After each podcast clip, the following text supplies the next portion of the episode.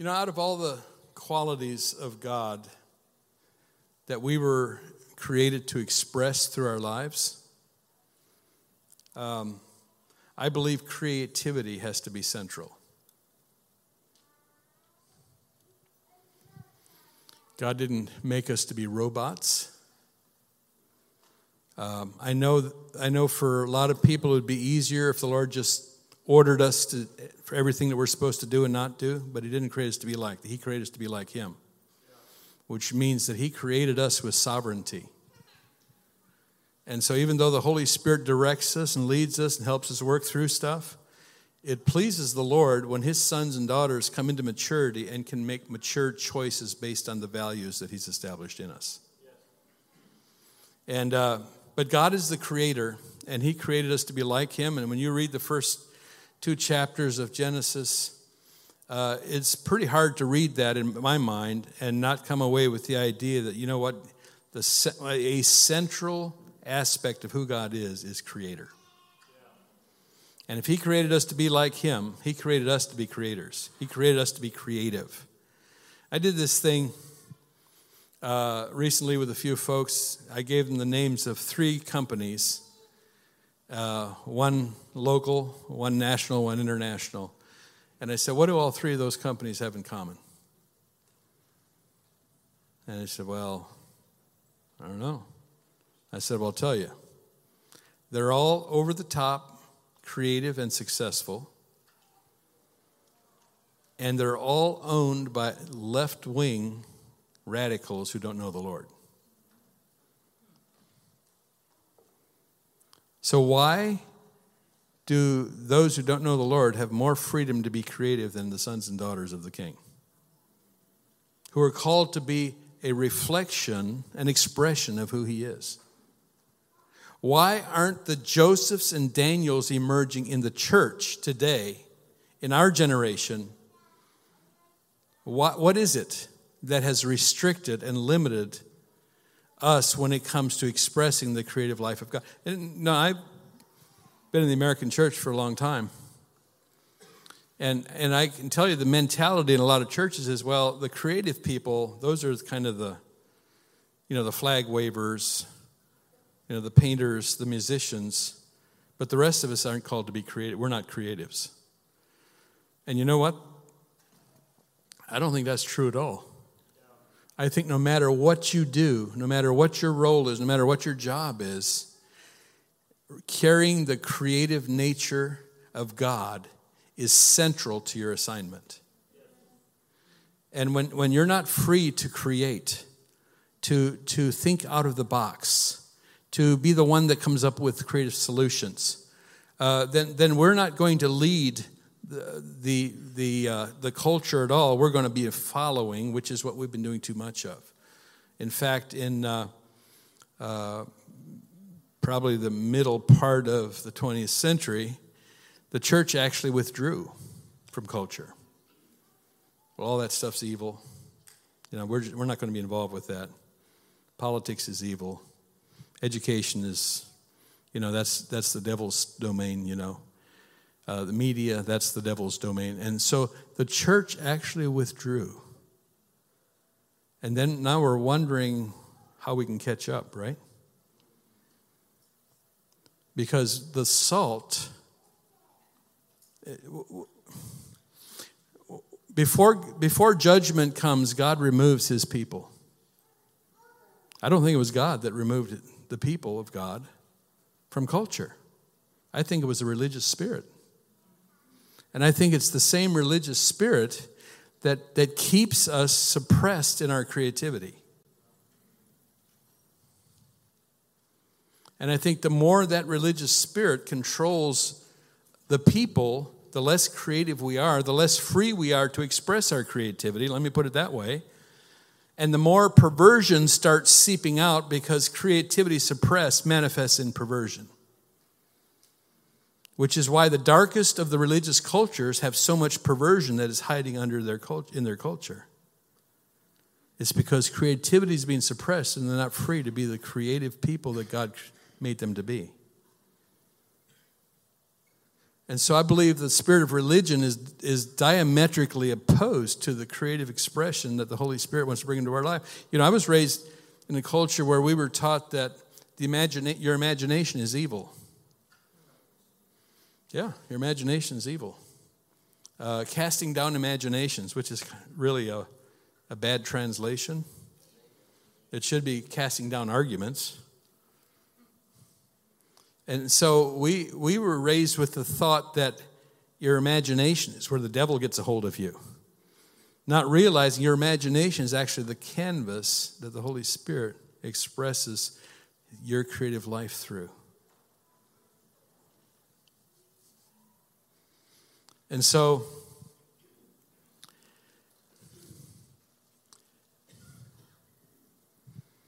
if the Josephs and Daniels of our generation can be released. Find the freedom to engage in the creative process of the Lord. Let me, let me take that down just a little side road here. If your job is a drudgery to you, you are under a curse.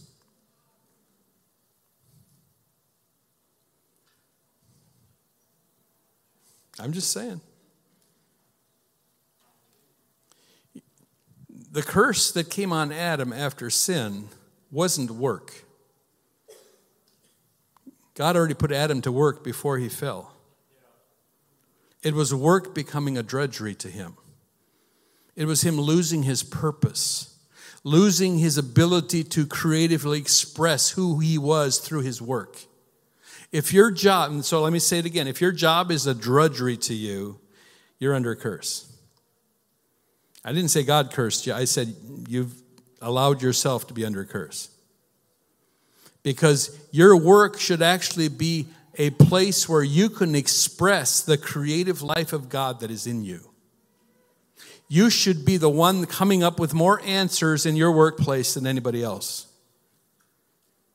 You should have more solutions, more favor, and more of, of the um, influence because, you know, I learned, I grew up on a farm. And I learned on the farm that no matter what size the container that we put the milk in, the cream always rose to the top. And the cream is God's people. Supposed to be. And if God's people are sour, who wants to drink that milk? Right?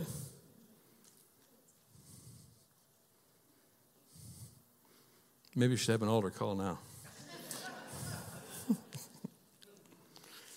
Whether it's in business, in government, in media, in entertainment, in education, in horticulture and agriculture, in the medical industry, in family and social health and healing, in church and missions, in every one of those areas, we should be leading the way in creativity and innovation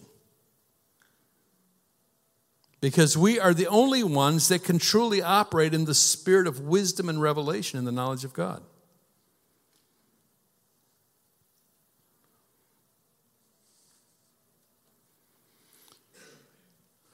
Hebrews chapter 6, verse 1 says this Therefore, leaving the discussion of the elementary principles of Christ, let us go on to perfection. That's not talking about a religious standard of perfection. It's talking about maturity, becoming whole, complete. Not laying again the foundation of repentance from dead works. Let's highlight that because we're going to come back to that. Faith toward God, doctrine of baptisms, laying on of hands, resurrection of the dead, and eternal judgment. And this we will do if God permits. So, those he identifies six foundation stones that have to be laid in order for God to approve and give permission to proceed further. It's like putting up a building, you get a permit, and then when you've finished that part of the job, it gets inspected and approved so that you get permission to, move, to proceed to the next phase of the project, right? And God's kind of the same way. And if those six foundation stones are laid, then these corresponding experiences will happen in your life through it.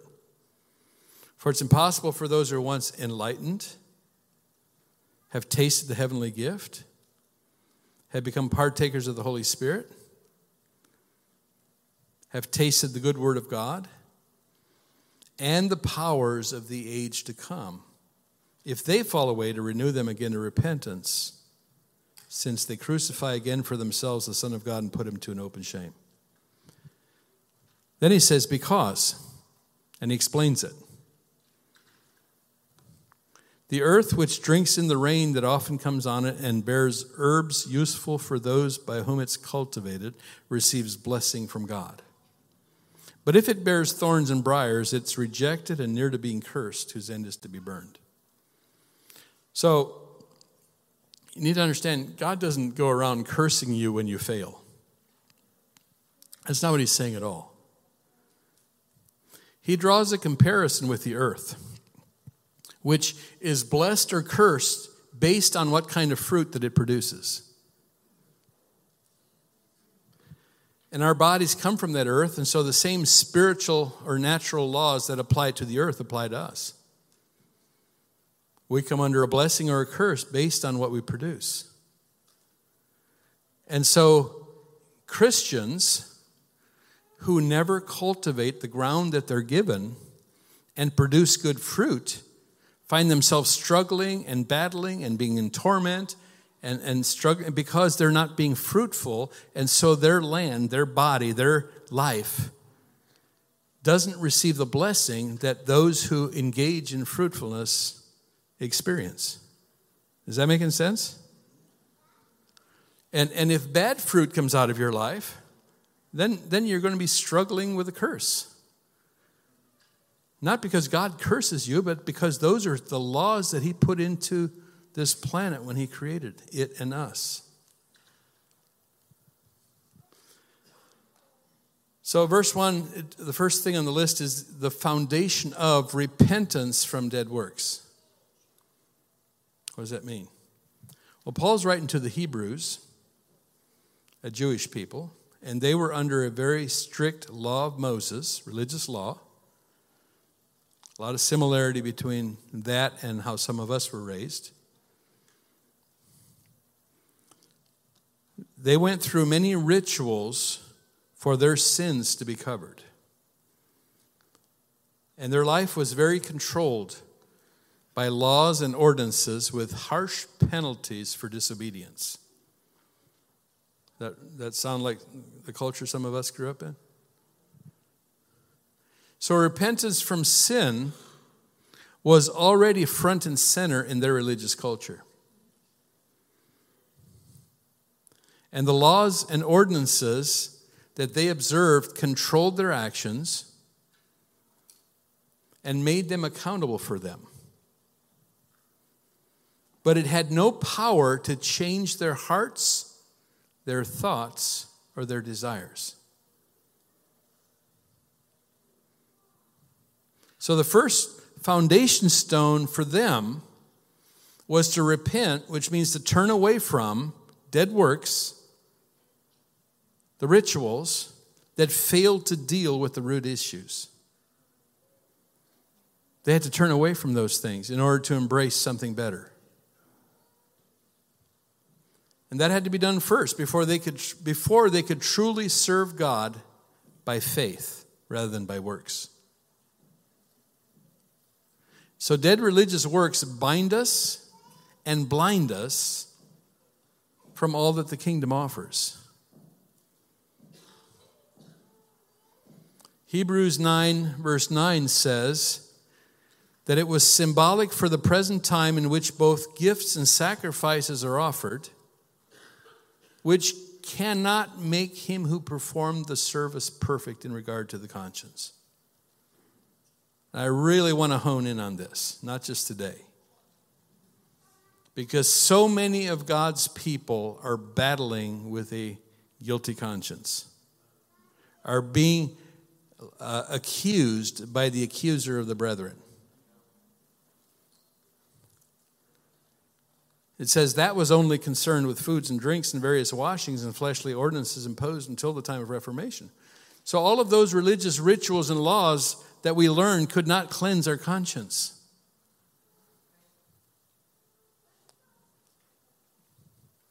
And that's a really big deal. Because if you're, if you're battling with your conscience and you're hearing the voice of the accuser condemning you, it's going to be really hard for you to move forward into your kingdom purpose. Romans 2 14 and 15 says this When the Gentiles who do not have the law by nature do the things in the law, these, although not having a law, are a law to themselves, who show the work of the law written in their hearts, their conscience also bearing witness, and between themselves their thoughts either accusing or else excusing them. Many believers are still stuck here. They've received forgiveness, but their conscience has never been cleansed. So they're constantly hearing the voice of the accuser. 1 John 1 9 says, If we confess our sins, and just remember, he's talking to believers here, he's not talking to unbelievers. He's talking to people who've already been forgiven, they've already been born again.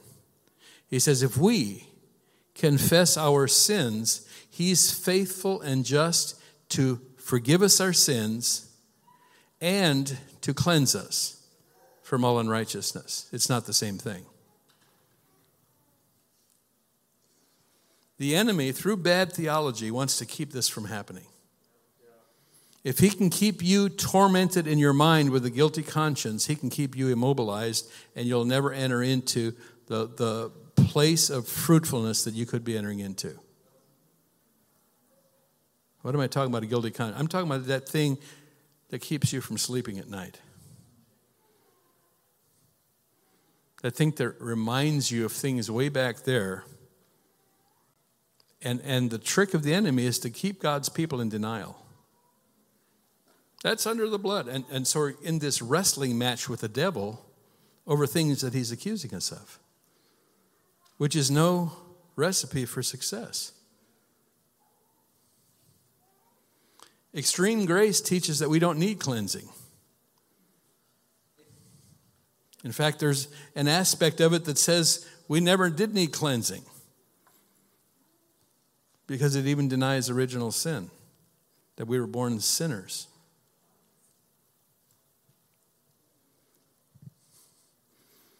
But inside of us, there's something that's going on, and you can't trick your conscience into believing that. You can try all you want to. But if you're being condemned, if you're being accused, you need to follow God's process to silence the accuser. And in Revelation 12, it says that, that, that we overcame the accuser of the brethren by how? The blood of the Lamb, knowing how to, knowing how to exercise the, the blood of the Lamb in our life. And, and, and, and an aspect of the blood of the Lamb working in our life is silencing the voice of the accuser by the word of our testimony. How many people are going through life hiding their testimony because there's still shame attached to it? Right? And by not loving their lives unto death. In other words, we're still trying to prop up our life in this world rather than having laid it all down for Him. So the three keys are right there. They overcame the accuser of the brethren. Now, now let's go back to, to Hebrews chapter 9.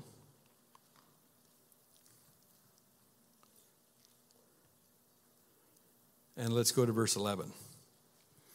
But Christ came as high priest of the good things to come with greater and more perfect tabernacle, not made with hands, that is, not of this creation, not with the blood of goats and calves, but with his own blood. He entered the most holy place once for all, having obtained eternal redemption. For if the blood of bulls and goats and the ashes of a heifer, sprinkling the unclean, sanctifies for the purifying of the flesh. Now, listen to this. How much more shall the blood of Christ, who through the eternal Spirit offered himself without spot to God, cleanse your conscience from dead works to worship the living God? The blood of Jesus has not done the work that it's intended to do in your life if you're still battling with the accuser all the time. If you're still, no, devil, I'm forgiven for that. That's under the blood. And you can go through the rest of your life just in this, this uh, defensive battle against the devil and not win unless you realize what the blood paid for and apply it where it needs to be applied. Your conscience when it is condemning you, is actually informing you of what needs cleansing. Let me say that again. When your conscience is condemning you, it's actually informing you of what needs cleansing. No matter how often you've asked for forgiveness for something, if the, blood, if, if the record has not been cleansed, the accuser still has legal ground to accuse you. Let's go there.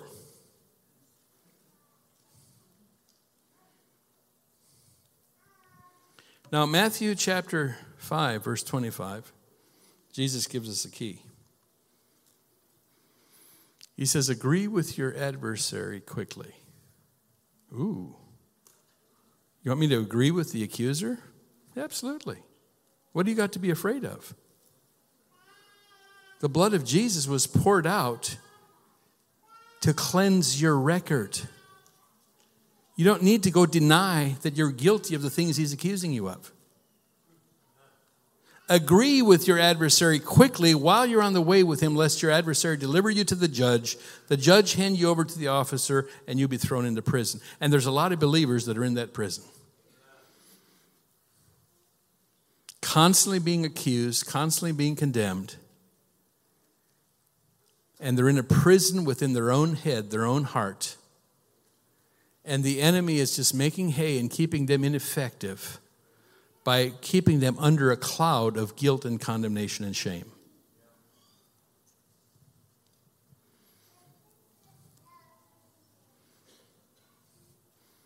So, are you willing to enter into this process with me? Eh, are you understanding what? Say, Holy Spirit, Show me what I have a guilty conscience about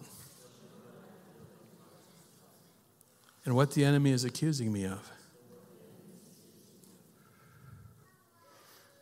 And just allow him, allow your conscience to highlight things where you've been battling. I'm going to agree with him quickly, as the scripture says. Just, just keep following through this with me, okay? This is between you and God.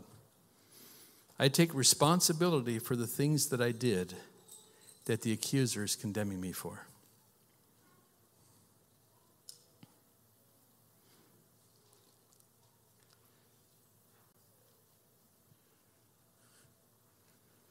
I'm asking you one more time for forgiveness.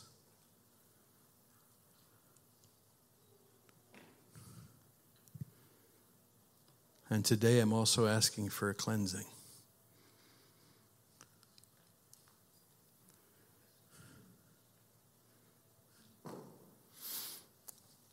I offer up the blood of Jesus as my payment for that sin.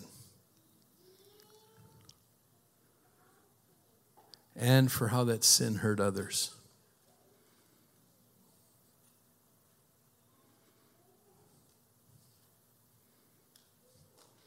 I offer up the blood of Jesus on their behalf.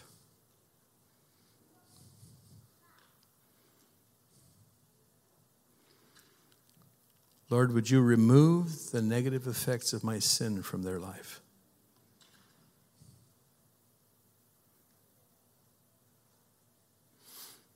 And let cleansing come to them.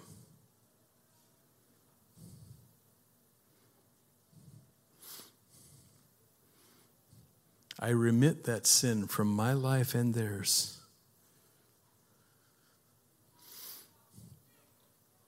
And I ask that you would reverse all the effects.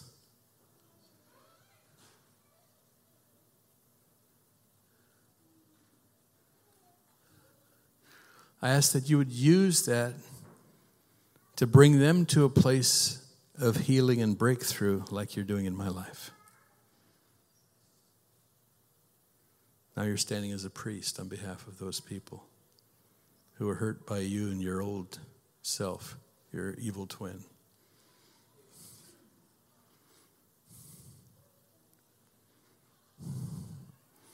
Holy Spirit, would you lead them through a process of cleansing, just like you have me?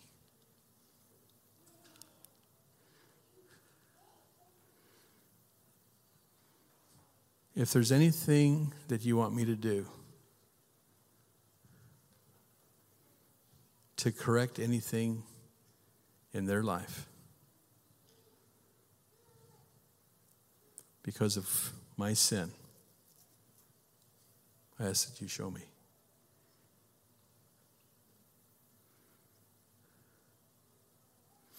Let the blood of Jesus cleanse their conscience and mine.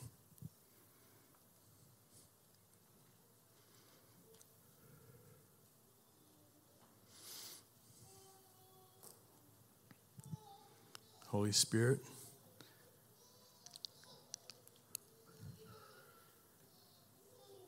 if there's anything else that I need to have cleansed from my record, so the accuser no longer has ammunition to use against me, would you show me? Would you set me free?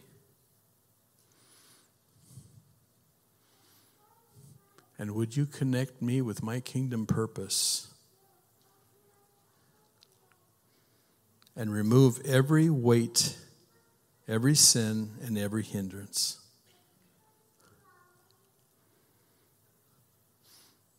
So that I can fully live into all that you've assigned for me.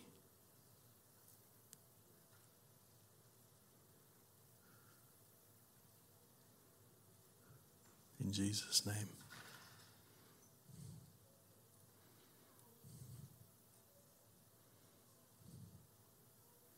And I declare the voice of the accuser silenced in your life as you've brought whatever he's accusing you of under the blood, and as you've interceded for those who are hurt by your actions whatever he's condemning you for, let him be bound to silence now in Jesus' name.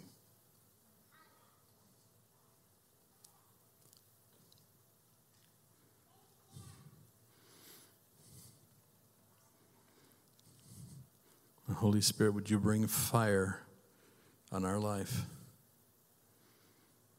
as we present ourselves to you as a living sacrifice? Let all of our inhibitions, our hang-ups, and our limitations be blown away by the power of the Holy Spirit.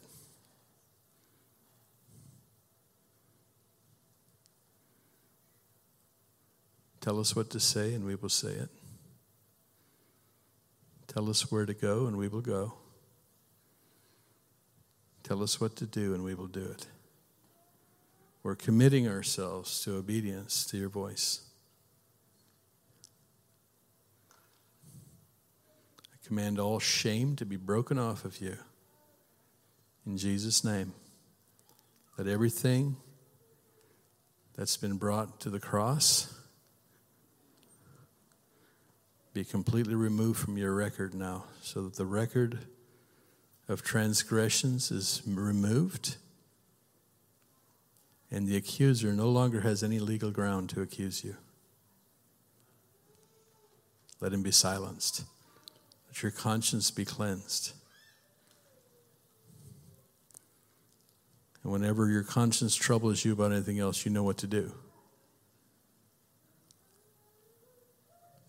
Instead of denying ask the Lord, okay, Lord, I want that cleansed too.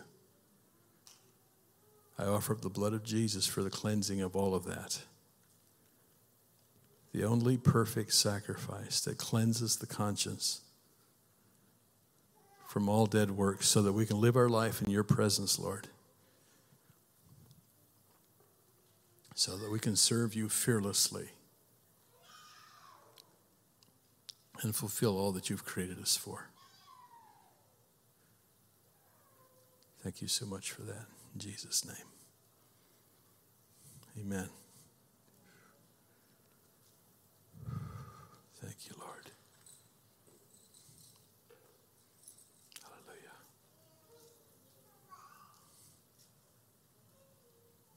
You good? If you'll take that key, you'll live free of accusation. Amen. Just make sure you don't let the devil pull you back into what the Lord sets you free from. But if you do, he'll set you free again. Maybe that wasn't part of your theology, but it, the Lord proved it in my case. Because he delivered me from smoking when I got saved. A couple years later, I fell back into it. And a little while after that, he set me free again as sovereignly as he did the first time. His grace doesn't stop just because you screw up. Amen. He's able to save to the uttermost those who come to God through him. Amen. Okay, let's stand. Father, we're grateful for the blood of Jesus. Lord, we're asking for an amazing Mission Sunday. I ask the Lord that we would all devote ourselves to your heart for the nations and that we would serve you with all of our heart, whatever the role is that you call us to. And we bless you for that in Jesus' name. Amen.